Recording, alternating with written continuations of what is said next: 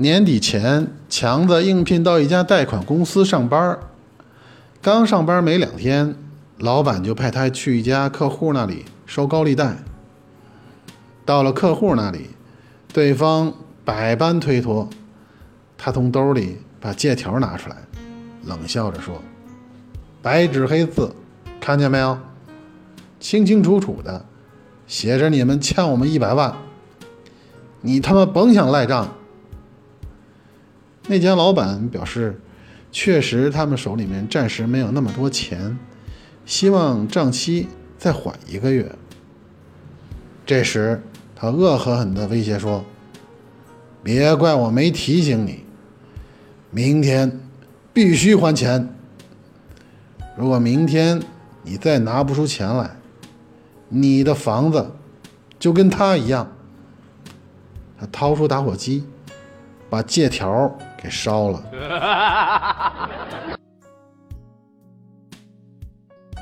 我老婆有个妹妹叫小芳，今年十八岁。夏天的时候，她在老家参加高考，但很遗憾，只差了几分，结果没考上大学。岳父岳母呢都是大学毕业，老两口特别希望小芳能继续深造学习，并考上大学。于是他们安排她来城里找姐姐，并请我们帮忙联系一个高考补习班。上个月。我们帮小芳报上了一个知名的高考考前补习班，很自然的，她就在我们家住下了。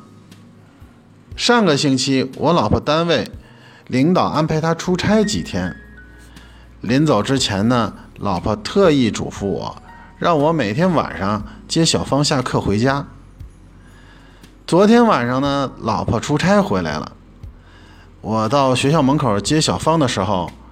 看见她脖子上有一个小草莓红印儿，我就好奇地问她：“新交男朋友啦？”她小声说：“嗯。”脸一下就红了，羞涩地低下了头。接着，他马上就抬起了头说：“姐夫，求求你，这件事千万不能跟我姐姐说。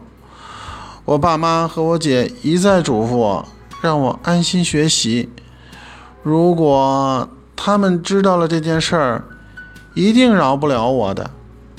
你一定替我保守好这个秘密哦。我会意的点了点头，然后他和我做了一个拉钩的动作，表示我俩建立了攻守同盟关系。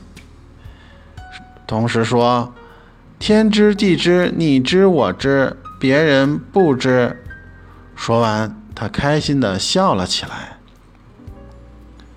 我们俩回家后，小芳尽量躲避姐姐，和她正视。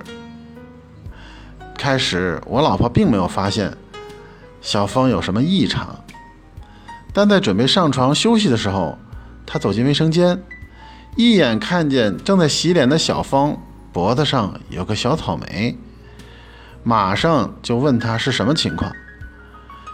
小芳支支吾吾的，慌忙溜出了卫生间。出来的时候，正好和我四目相对。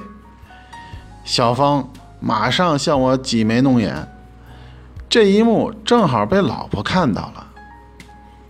小芳见姐姐一直盯着她，有点做贼心虚，突然冒出了一句让我魂飞魄散、无地自容的话。这是我和姐夫的秘密，不能告诉你。当时我彻底蒙圈了，定了定神儿，我悟出了一个道理：一个二货的小姨子的破坏力，超过十个小三儿呀。